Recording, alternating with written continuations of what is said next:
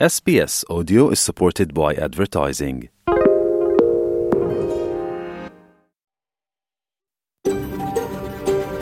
SBS, a world of difference. You're with SBS Portuguese, on mobile, online, and on radio.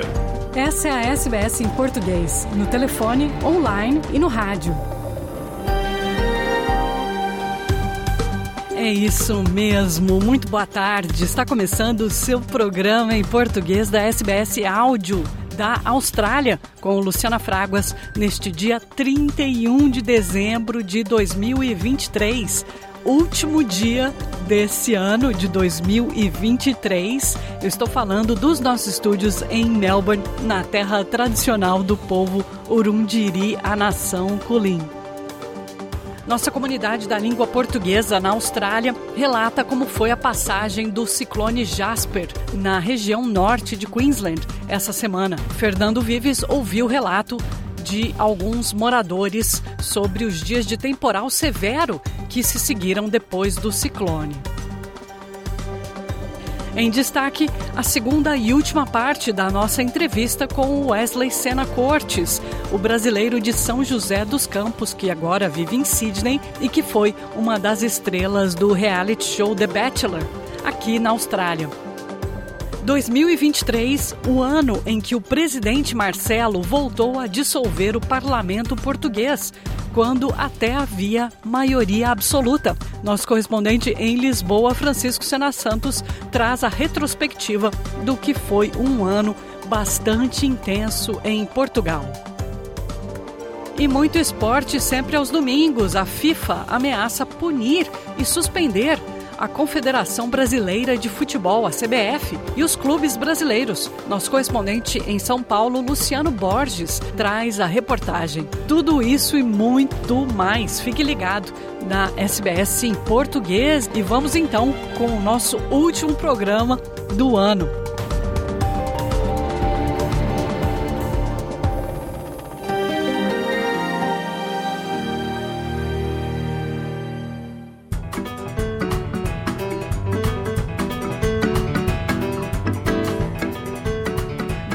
2023, o ano em que o presidente Marcelo voltou a dissolver o parlamento português, quando até havia maioria absoluta. Nosso correspondente em Lisboa, Francisco Sena Santos, traz a retrospectiva do que foi um ano bastante intenso em Portugal.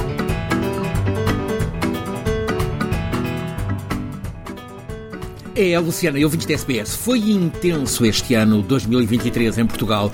O acontecimento com mais longa repercussão no tempo é a decisão do Presidente da República, Marcelo Rebelo Sousa, de convocar eleições gerais antecipadas. Estão convocadas para o próximo dia 10 de março. Isto apesar de o Governo em funções ter o apoio de maioria absoluta no Parlamento e a legislatura ainda nem ter atingido metade do mandato. É, aliás, a segunda vez no espaço breve de dois anos que o Presidente Marcelo Rebelo Sousa usa esse poder máximo, chamam-lhe bomba atómica, de dissolução do Parlamento e convocação de eleições antecipadas. Na primeira vez, em 31 de janeiro de 2022, portanto vai para dois anos, o presidente acabou por ser desautorizado pelos eleitores portugueses. O governo do Partido Socialista, esfiado por António Costa e que tinha apenas maioria relativa, passou, na sequência dessas eleições antecipadas, a uma confortável maioria absoluta. O pretexto agora para a nova dissolução decidida pelo Presidente, contestada pelo Partido Socialista e que também não teve apoio maioritário no Conselho de Estado, órgão de aconselhamento do Presidente da República, o pretexto foi a demissão do primeiro-ministro António Costa. Costa e o PS, o Partido Socialista, propuseram um outro nome para a chefia do governo. Falou-se de Mário Centeno, ex-ministro das Finanças, que continuaria a dispor de maioria absoluta. No entanto, o Presidente da República não aceitou a proposta e avançou mesmo para eleições antecipadas. António Costa demitiu-se da chefia do governo após um comunicado da Procuradora-Geral da República em que esta magistrada informava estar em curso uma investigação sobre o Primeiro-Ministro na sequência de escutas de terceiros, escutas telefónicas, que teriam referido contar com facilidades por parte do Primeiro-Ministro para a viabilização de empreendimentos. O que é facto é que os dias seguintes estão a mostrar que essa suspeita referida num comunicado da magistratura parece falha de consistência. Pelo menos não há dados. Está a ser questionada a ingerência da Procuradoria na vida uh, política. Há muito quem discuta que uh, Portugal está a evoluir para uma república judicialista. Há que esperar pela substância da suspeita, até agora não revelada. Em qualquer caso, um outro facto levou Costa a essa decisão de se demitir é que, em buscas efetuadas na sede do governo, foram encontrados 75 mil euros em notas no gabinete do chefe de gabinete do primeiro-ministro. Está por apurar o que é que faziam aqueles 75 mil euros na sede do governo, mas Costa, o Primeiro-Ministro, considerou o facto eticamente inaceitável e bastante para levar à decisão de se demitir. Propunha, no entanto, uma outra personalidade para o substituir. Cenário que o Presidente da República, em decisão controversa, recusou e convocou eleições. Os estudos de opinião revelam, porém, um sério risco de ingovernabilidade na sequência de eleições. O PS continua a aparecer como o partido mais votado, mesmo agora com o novo líder, Pedro Nuno Santos, mas longe da maioria absoluta que até o PS, Partido Socialista, continua a aparecer como o mais votado, agora com o novo líder, Pedro Nuno Santos, mas longe da maioria absoluta. O PSD, apesar da crise que tem envolvido o Partido Socialista, não consegue ultrapassá-lo. Estes dois partidos centrais na República Portuguesa estão ambos em perda de influência e quem aparece a crescer mais é um partido populista, alinhado com a direita mais à direita, é muitas vezes identificado com a extrema-direita, o partido chega liderado por André Ventura as pesquisas de opinião mostram que a direita encabeçada pelo PSD não consegue maioria parlamentar sem o Chega. No entanto, o líder do PSD rejeita uma coligação com o partido Ultra Chega. À esquerda, o PS abre-se ao PCP, Partido Comunista, e ao Bloco de Esquerda, partidos que entre 2015 e 2019 apoiaram um governo minoritário do PS. Mas é provável que o Chega consiga um resultado que lhe permita impedir a formação de qualquer maioria em que não participe. Claro está, o Chega não participa em maiorias à esquerda, mas se não for levado para o PSD, para o governo, caso haja maioria de direita, o Chega dispõe-se a inviabilizar um governo esfiado pelo PSD. O impasse político está, portanto, no horizonte e crescem as críticas ao antes muito popular eh, presidente Marcelo Rebelo Sousa. A crise política coincide com crise em dois setores principais na vida portuguesa, a saúde e a educação. Os professores estão há muito em sucessivas greves, querem aumentos salariais. No tempo da Troika, 2011, 2015, os professores não tiveram aumentos salariais e estão a reivindicar agora os aumentos referidos a esse tempo. É uma controvérsia que passa também para o próximo governo. Os médicos, esses escasseiam no serviço público, no Serviço Nacional de Saúde, porque muitos médicos estão a transferir-se para o setor privado, onde há melhores remunerações a falta de médicos está por estes dias, sinceramente nos dias festivos eh, do Natal, a longas filas de espera nas urgências hospitalares. Eh, há demoras de várias horas. É um outro problema que transita também para 2024. Um bom saldo português do ano 2023 a fechar é as contas estarem certas, o Estado arrecada mais receita, através dos impostos, do que o que gasta. É um feito que está a valer a Portugal ter sido uh, avaliado em alta pelas uh, agências internacionais de rating. Sobe o crédito de Portugal, que está equiparado, por exemplo, ao da Alemanha. Para o novo ano, questão para decidir após vai para meio século de discussões. Onde é que vai ficar o futuro Aeroporto Internacional de Lisboa? Já que o atual, o da Portela, está muito saturado e demasiado dentro da cidade. Admite-se que a escolha venha a ser Alcochete, uns 40 km para sul de Lisboa, conforme propõe uma comissão técnica que se debruçou sobre o assunto, mas a incerteza permanece. Bom 2024 com Portugal por entre tantas, tantas incertezas. Francisco Sena Santos, a SBS, em Lisboa.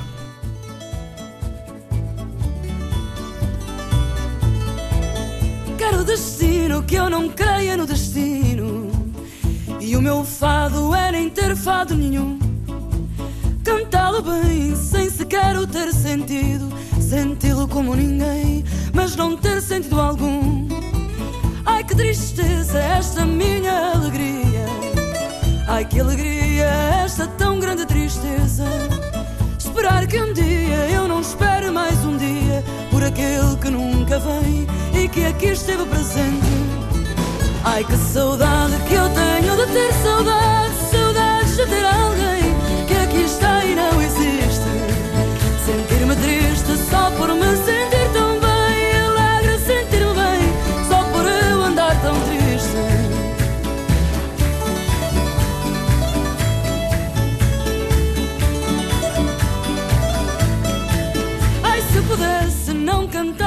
pudesse e lamentasse não ter mais nenhum lamento. Talvez ouvisse no silêncio que fizesse uma voz que fosse minha, cantar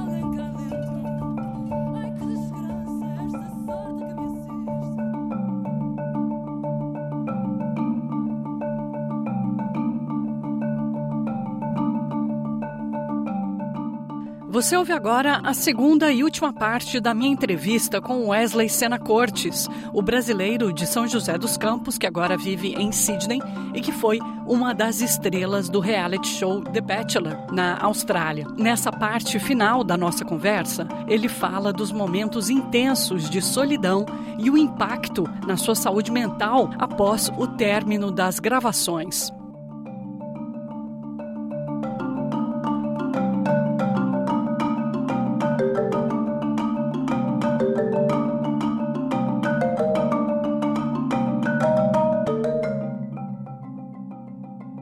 Uma experiência que só quem passa vai entender. É uma bolha realmente que você está ali fora do contato com o mundo externo, com amigos, e você está toda hora naquela pressão e, e toda hora de microfone, câmera e tal.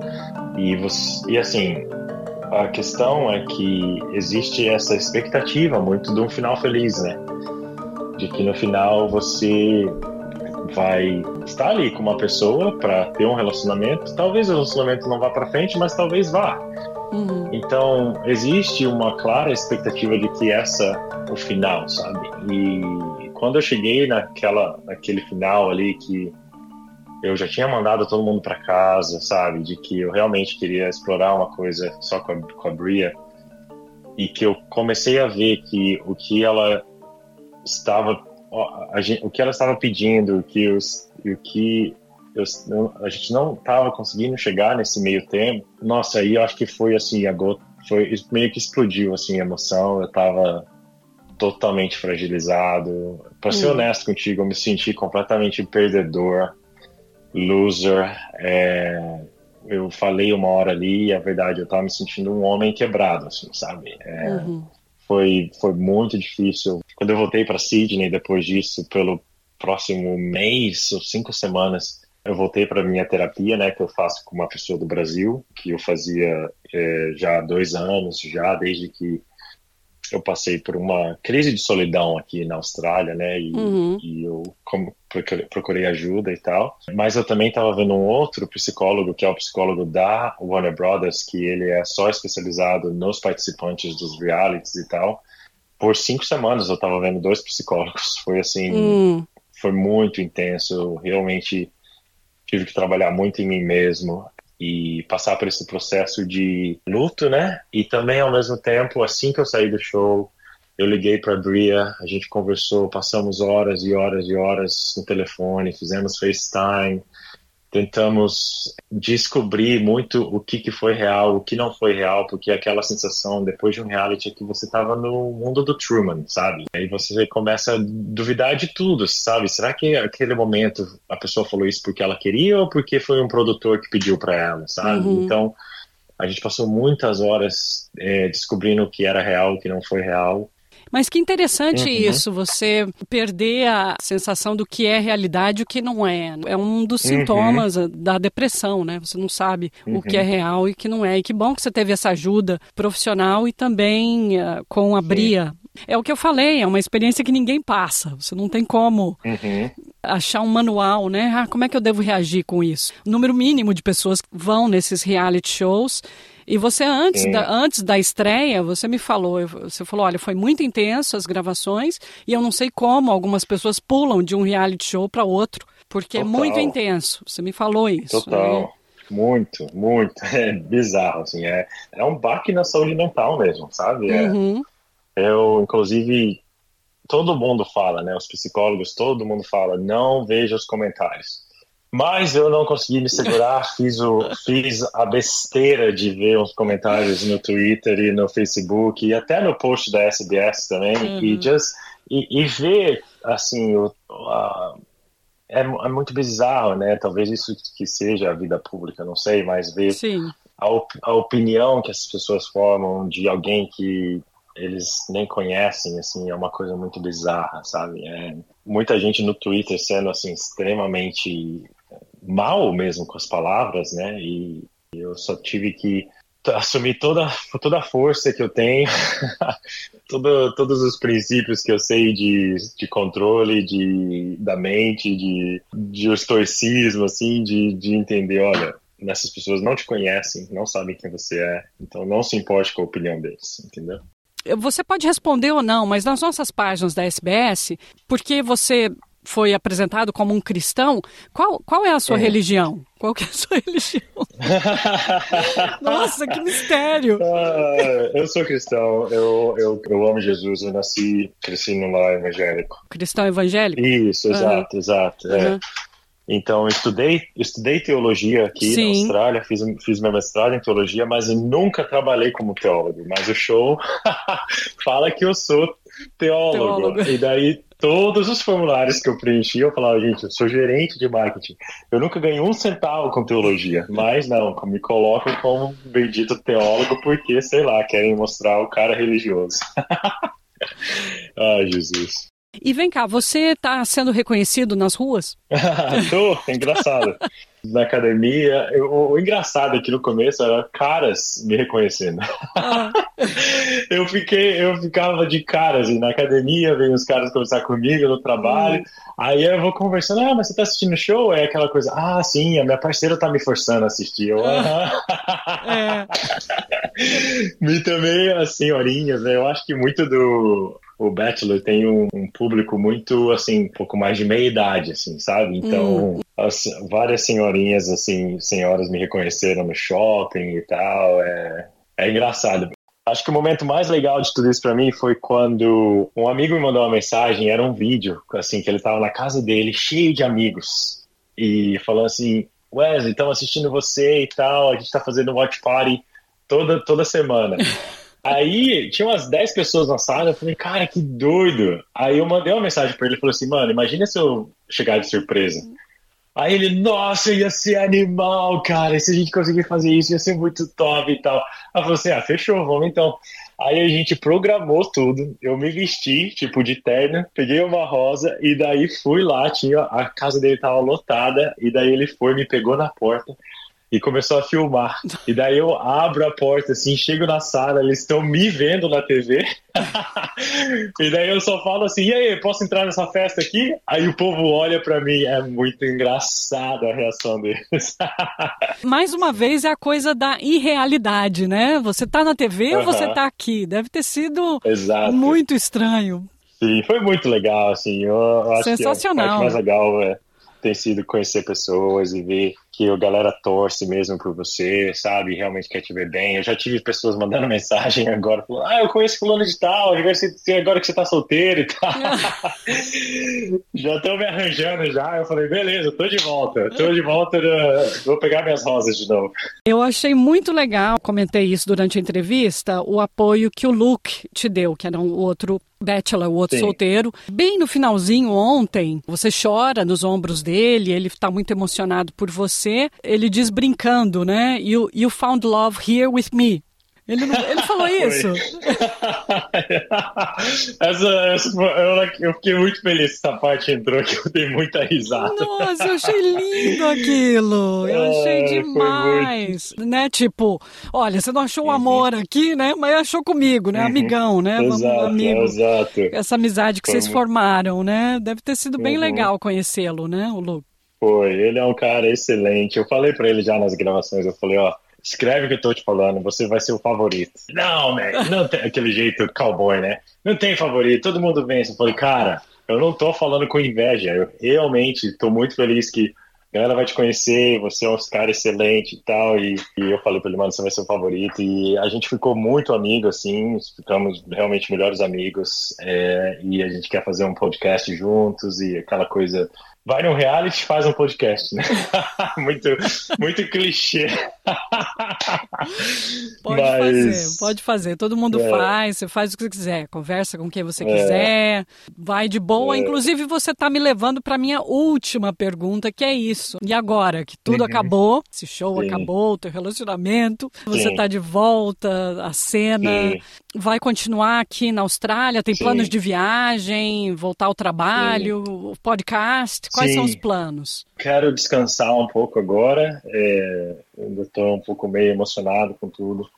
Eu vou passar o Natal com os meus amigos brasileiros. Eu estou trabalhando como consultor de marketing para uma uma panificadora aqui da de Sydney chama Tuga Pastries. Eles têm uma rede muito legal aqui. Olha, de, de portugueses, Tuga. É, é, são de portugueses. Portugueses, exato, é, ótimo. Estou uhum.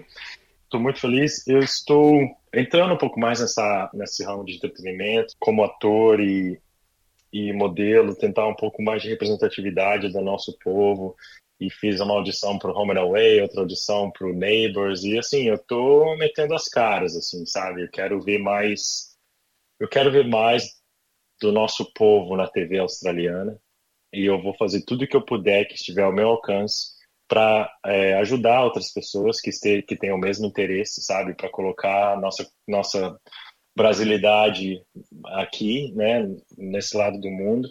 Tenho planos de fazer talvez workshops, assim, sabe? Para quem quiser, um Zoom, que Sim. quiser saber mais sobre como se envolver com televisão aqui na Austrália. Eu não sei muito, mas aprendi um pouco e eu quero muito compartilhar isso, sabe? Eu sou um, um cara muito inclusivo. Eu acho que quando algo acontece comigo que é bom, eu quero que, aconteça para o maior número de pessoas possível, sabe?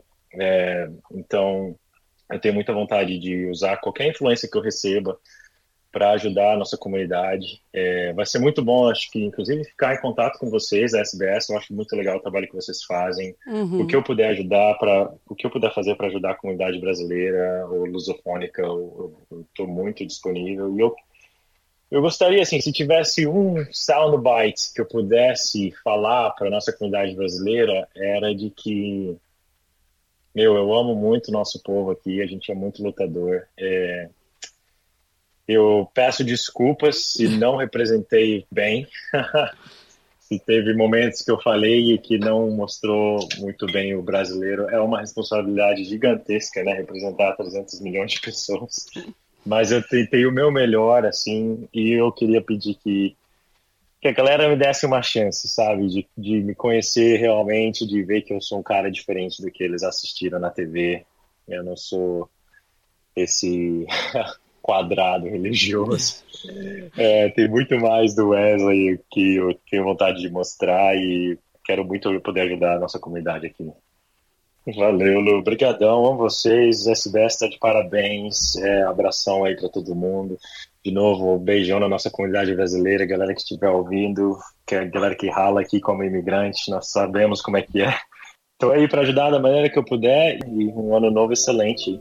Feliz ano novo e sim, a galera imigrante rala aqui, como você também está ralando, está trabalhando, está no corre. Uhum, então exato. estamos todos juntos nesse barco aí. Exato, exato. Sabemos como é.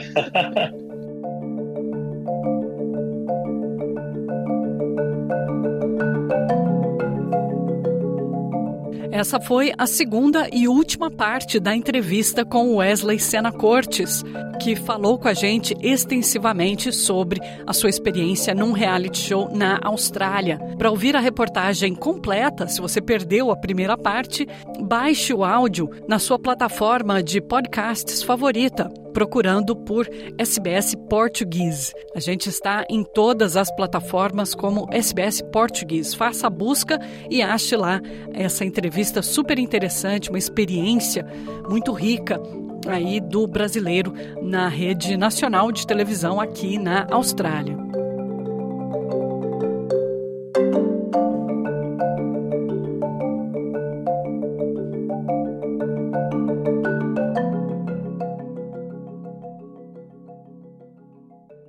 Eu fico com a pureza da resposta das crianças. É a vida, é bonita e é bonita no gogó. Viver e não terá vergonha de ser feliz. Cantar e cantar e cantar a beleza de ser um eterno aprendiz. Ah, meu Deus, eu sei, eu sei que a vida devia ser bem melhor e será. Mas isso não impede que eu repita. É bonita, é bonita e é bonita.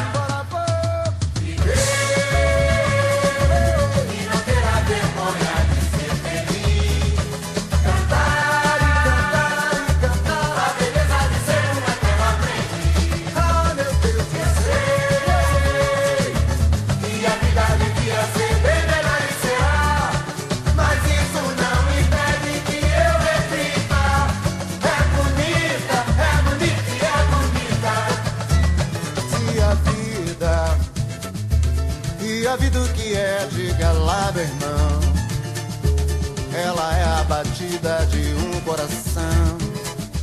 Ela é uma doce ilusão. Eu, mas e a vida? Ela é maravilha ou é sofrimento? Ela é alegria ou lamento? O que é, o que é, meu irmão? Há quem fale que a vida da gente é um nada no mundo. É uma puta, quem fale que é um divino mistério profundo.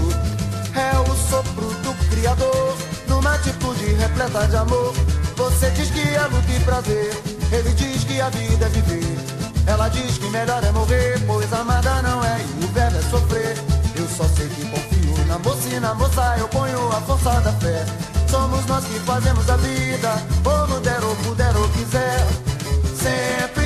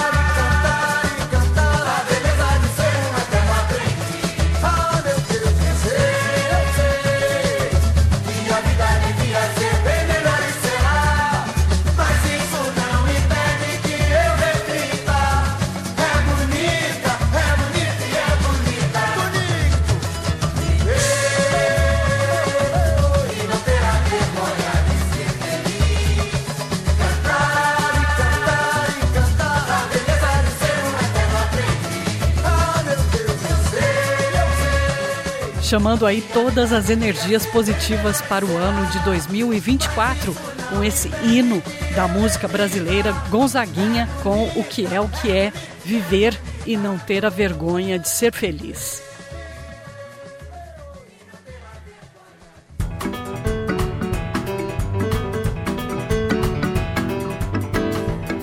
Nosso colega aqui da SBS, Fernando Vives, conversou com alguns brasileiros que testemunharam a passagem do ciclone Jasper na região norte de Queensland essa semana que passou. Vives ouviu o relato das moradoras, de duas moradoras, sobre os dias de temporal severo que se seguiram depois do ciclone. Quem vive na região norte de Queensland está acostumado com a temporada de ciclones tropicais na região, que dura de novembro a abril. Segundo o Bureau de Meteorologia, em média se formam 11 ciclones tropicais na costa do país a cada temporada, sendo que normalmente quatro deles chegam até o litoral. O primeiro da temporada ocorreu no fim de semana passado.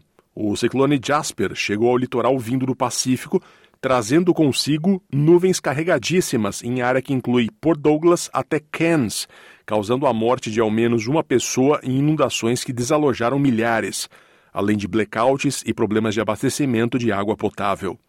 Foi um ciclone de categoria 2 na escala que vai até 5. Isso quer dizer que seus ventos destrutivos variaram entre 126 a 164 km por hora. O Bureau de Meteorologia, a agência executiva do governo australiano para serviços meteorológicos, está sob críticas com a condução dos alertas com a passagem do Jasper. Muitos integrantes das comunidades locais afirmam terem sido pegos desprevenidos, pois as previsões não alertaram os residentes de maneira suficientemente adequada. Segundo o Guardian, residentes das regiões costeiras ao norte de Cairns, como Holloways Beach e Mackens Beach, afirmam terem recebido o alerta de inundação por volta das 9 horas da manhã de domingo, sendo que o acesso às estradas do local já estavam cortadas desde as 21 horas do sábado. Também há reclamações que a agência subestimou a quantidade de chuva que caiu na sequência da passagem do ciclone. Há a possibilidade de que tenha sido a maior tempestade já registrada na região. O meteorologista da Early Warning Network, Ken Kato, disse ao Canal 9 que acha que os avisos emitidos foram inadequados. My personal opinion is that the warnings that were issued came a little bit too late and they were too little, but you know, we are talking with a luxury of hindsight here, and it's all very easy to say this when you're not under the pump trying to make those decisions about when to issue warnings. And it has to be remembered that there's a really uh, fine line to walk between giving enough warning to the community or overwarning it and then risking the boy who cried wolf syndrome. O ministro da Gestão de Emergências da Austrália, Murray Watt, defendeu o Bureau de Meteorologia There are sometimes weather systems that, even with the best will in the world and the best possible science, can't be absolutely predicted down to the precise detail. Um, but the fact is uh, that I was certainly seeing warnings on the general media, on social media, from the Bureau of Meteorology for days leading up to this event that we were facing life threatening flash flooding. That was there for all people to see. A SBS em português entrou em contato com duas brasileiras que vivem no norte de Queensland e que passaram pela experiência da chuva torrencial com a passagem do Jasper. A administradora carioca Ana Cardoso é uma das centenas de brasileiros que vivem em Cairns, que, com seus 150 mil habitantes, é a maior cidade impactada pelo ciclone. Moradora do CBD, a área central, ela não foi tão impactada como foram os moradores das regiões das praias. Ela diz que a preparação sobre o ciclone foi bem feita. O problema veio depois, com a chuva torrencial. Neste depoimento, ela também ressalta a solidariedade comunitária que tomou conta da cidade após a inundação. Nos dias que antecederam a chegada do ciclone, houve, claro, né, todo um preparo. A gente recebeu todos os alertas, a prefeitura daqui e os outros órgãos de serviços de emergência, polícia, etc., nos deram os avisos, nos prepararam né, pra, para a chegada do ciclone. E o ciclone em si, né, como ele foi um ciclone de categoria 2, né, não foi uma categoria muito alta, o impacto do vento, né, da, do ciclone em si não foi o que causou danos aqui para gente, foi a chuva, o volume de de chuva que ele trouxe, né? E o fato de que o ciclone, primeiro que ele ele ficou no oceano bastante tempo, né? Demorou, inclusive, a chegar, né? Aqui na costa. E mas quando ele passou, ele trouxe uma, um volume muito grande de chuva.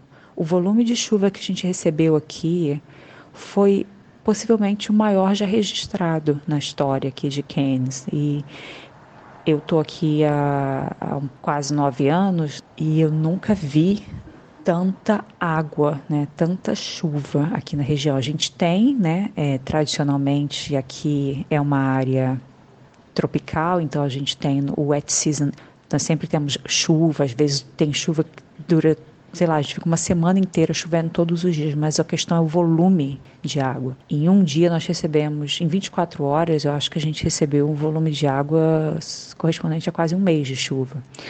Então, o sistema, nós temos um preparo para isso, não conseguiu né, dar conta. E as praias foram as áreas mais afetadas: Holloway's Beach, é, Manches Beach, é, Clifton, Yorkies, é, as, a, o nível de, de, de, devastação naquela área foi imenso, né?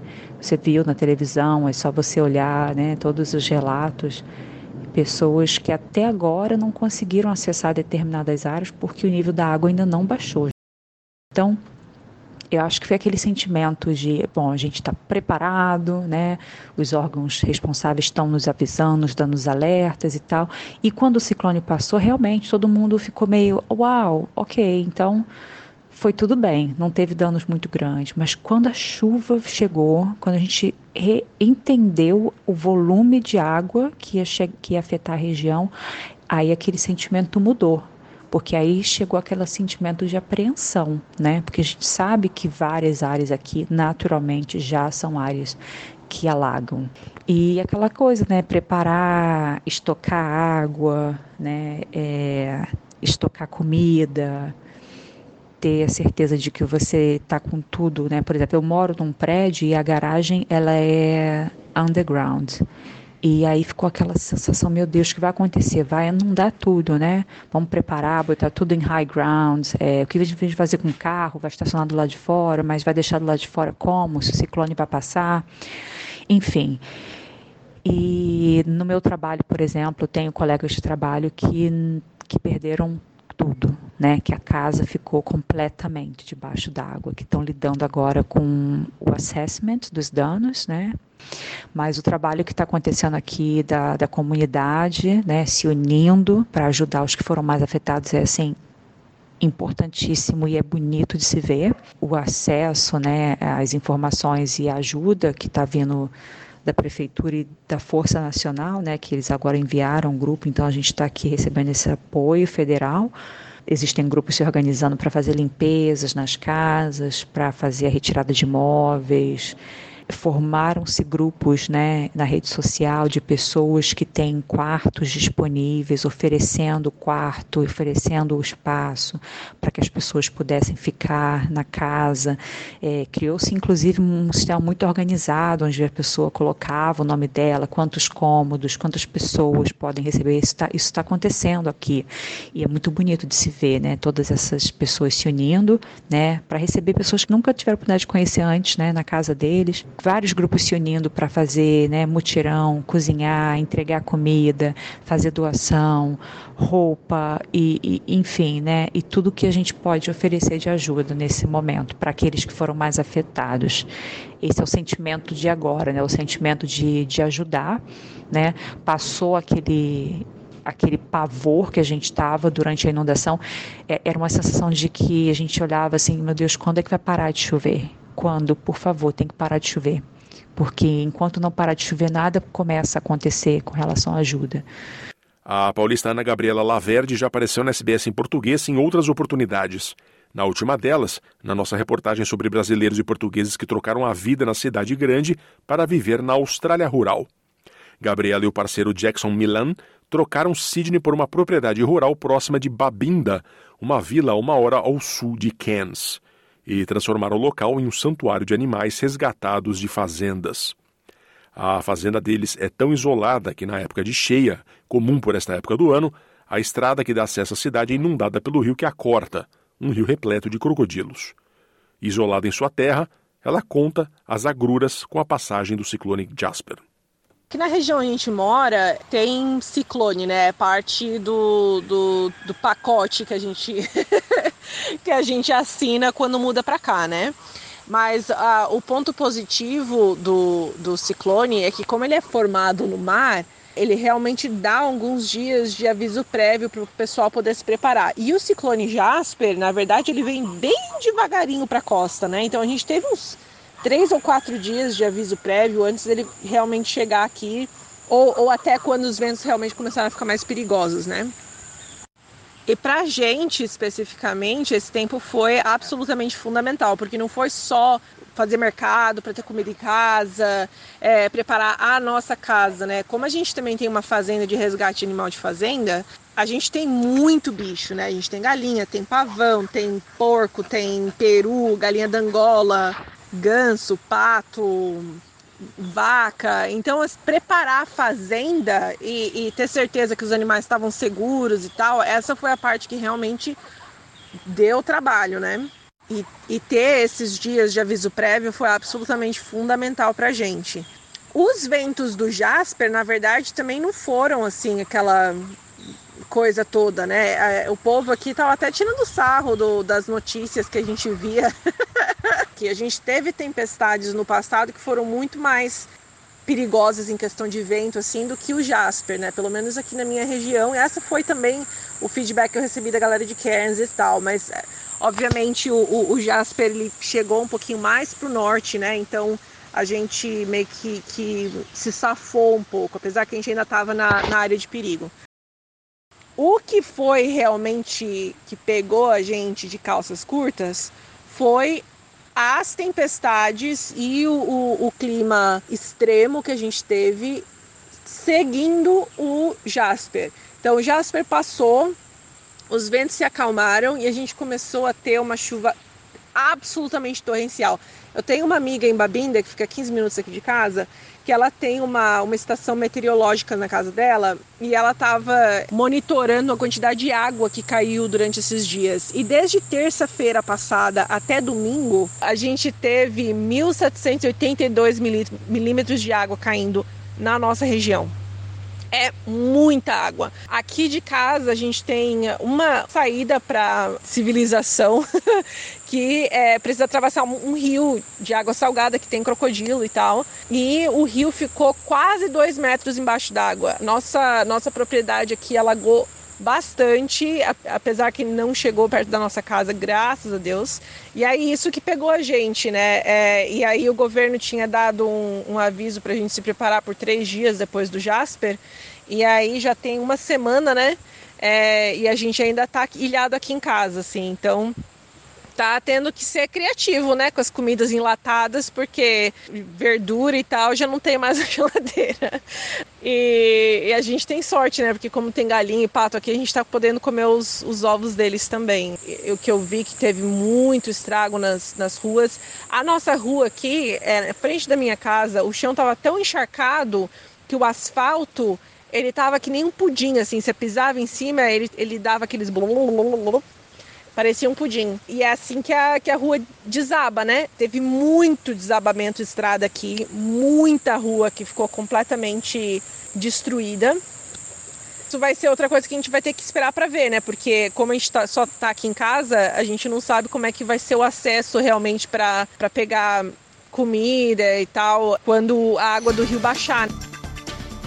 Bom, domingo é dia de esporte aqui na SBS. Luciano Borges, o nosso correspondente em São Paulo, fala da crise no comando da seleção brasileira, que está sob intervenção e ameaça da FIFA de punir e até suspender a CBF. Muito boa tarde, Luciano. Olá, Luciana. Olá, moçada da Austrália.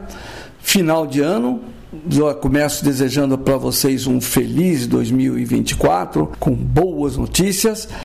Já conto que a seleção brasileira e a CBF e os clubes brasileiros podem ser punidos e suspensos pela FIFA em 2024.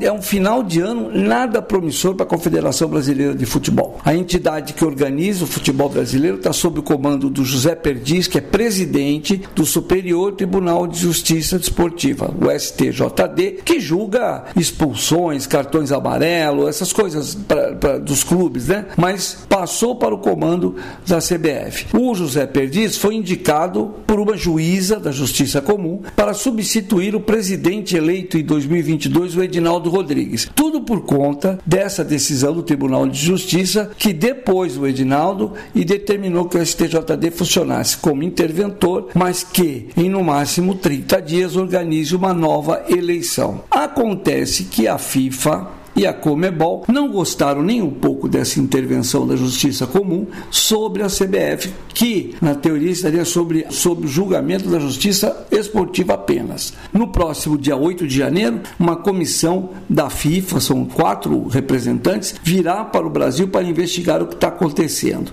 Se os homens da FIFA concluírem que houve interferência indevida, a FIFA e a Comebol ameaçam suspender as participações das seleções brasileiras e também de clubes clubes brasileiros nos torneios internacionais. Enquanto isso, lá na Espanha, o técnico Carlo Ancelotti, treinador do Real Madrid, parece estar mais perto de renovar o contrato dele com o clube espanhol do que aceitar dirigir o time do Brasil como queria o Edinaldo. A seleção brasileira e a CBF estão hoje sob uma sofrendo uma crise esportiva e institucional. O selecionado brasileiro, o time do Brasil, não passou das quartas de final da Copa do Mundo do Catar sob o comando do técnico Tite. Agora, nas eliminatórias sul-americanas, o time dirigido por Fernando Diniz começou com duas vitórias e parecia que ia impor um novo jogo, um estilo bonito de jogar, mas já acumula quatro derrotas seguidas, um mau desempenho que já entrou para a história. O Brasil nunca tinha perdido nem mais do que duas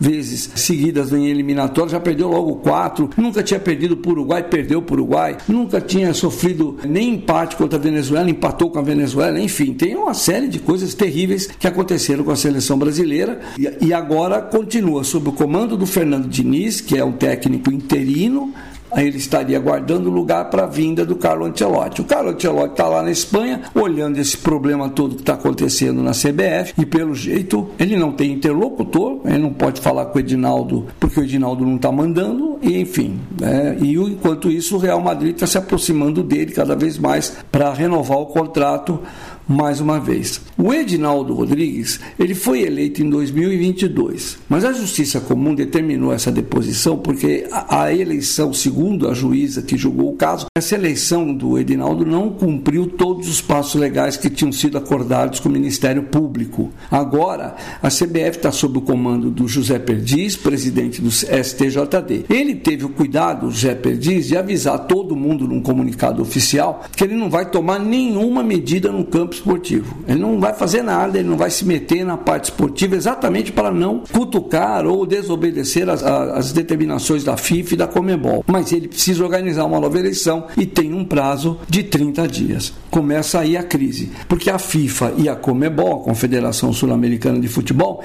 avisaram numa carta que foi pública e também, claro, chegou na mão dos dirigentes que a seleção só pode ser marcada e realizada depois que essa comissão que vem para o Brasil Brasil analise o que está acontecendo e dê um parecer. CBF desobedecer, resolver se o, o presidente interventor resolver marcar uma eleição independente do que a FIFA quer fazer, aí sim vem a ameaça de suspender o futebol brasileiro das competições internacionais. Vai, quer dizer, não está fácil a vida da, da, da, do futebol brasileiro e agora em plano mundial. O plano do Edinaldo Rodrigues era trazer Carlo Ancelotti em junho, Fernando Diniz seguraria a seleção brasileira até lá. Agora, pela característica do Fernando Diniz, um técnico que usa um esquema de jogo de muita posse de bola, não tem posição fixa, é completamente diferente do que todo mundo anda jogando por aí, não está funcionando e ele também agora vai entregar uma seleção confusa na mão do Ancelotti, se o Ancelotti se dignar realmente a,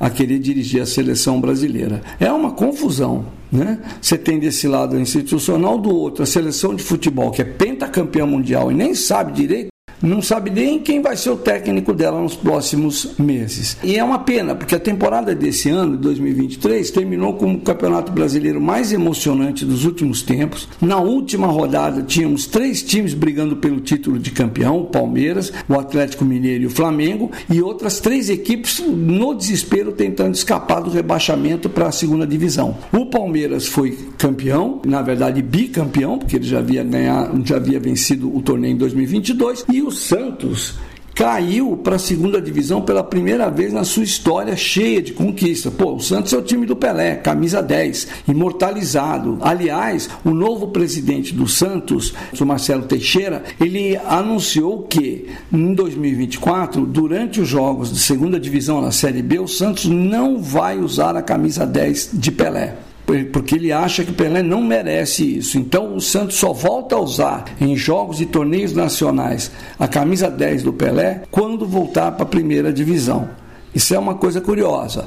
Outro feito muito legal desse ano no futebol brasileiro, nos clubes internamente, foi o São Paulo, que ganhou pela primeira vez a Copa do Brasil. E agora tem uma curiosidade de fim de ano que até está virando motivo às vezes de brincadeira dos adversários do São Paulo. O São Paulo arrumou uma parceria para vender os naming rights do seu estádio, conhecido até agora como Morumbi, porque fica no bairro do Morumbi, na zona sul de São Paulo. Aí num trocadilho, tem um fabricante que faz um biscoito, um é biscoito, um chocolate todo mundo aí que brasileiro conhece, que é o bis.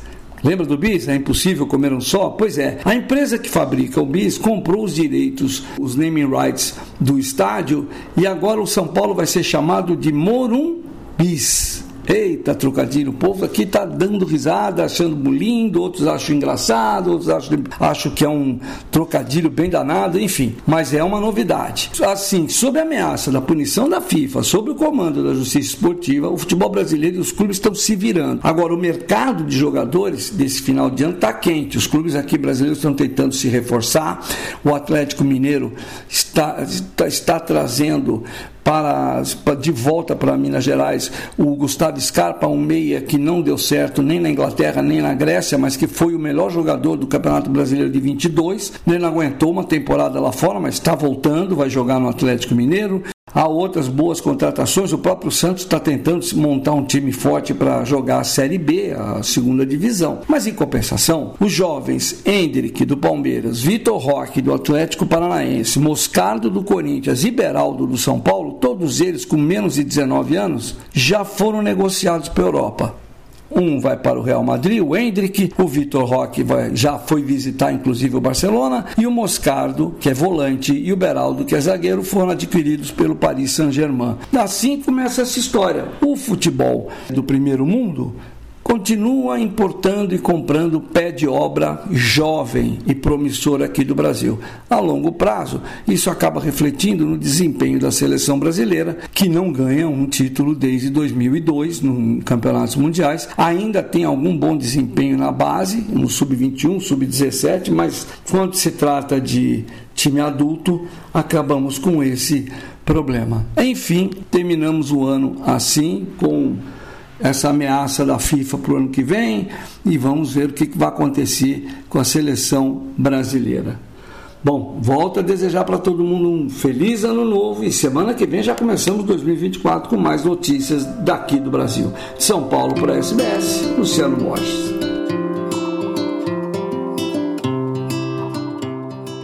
Nosso último programa do ano e eu queria desejar a todos que nos acompanham aqui, em nome da nossa equipe na SBS em português, um ano de 2024 maravilhoso, intenso, o melhor mesmo de todos os anos que já passaram.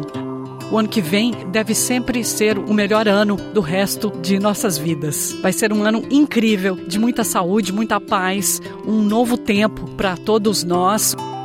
Voltamos quarta-feira que vem com Fernando Vives.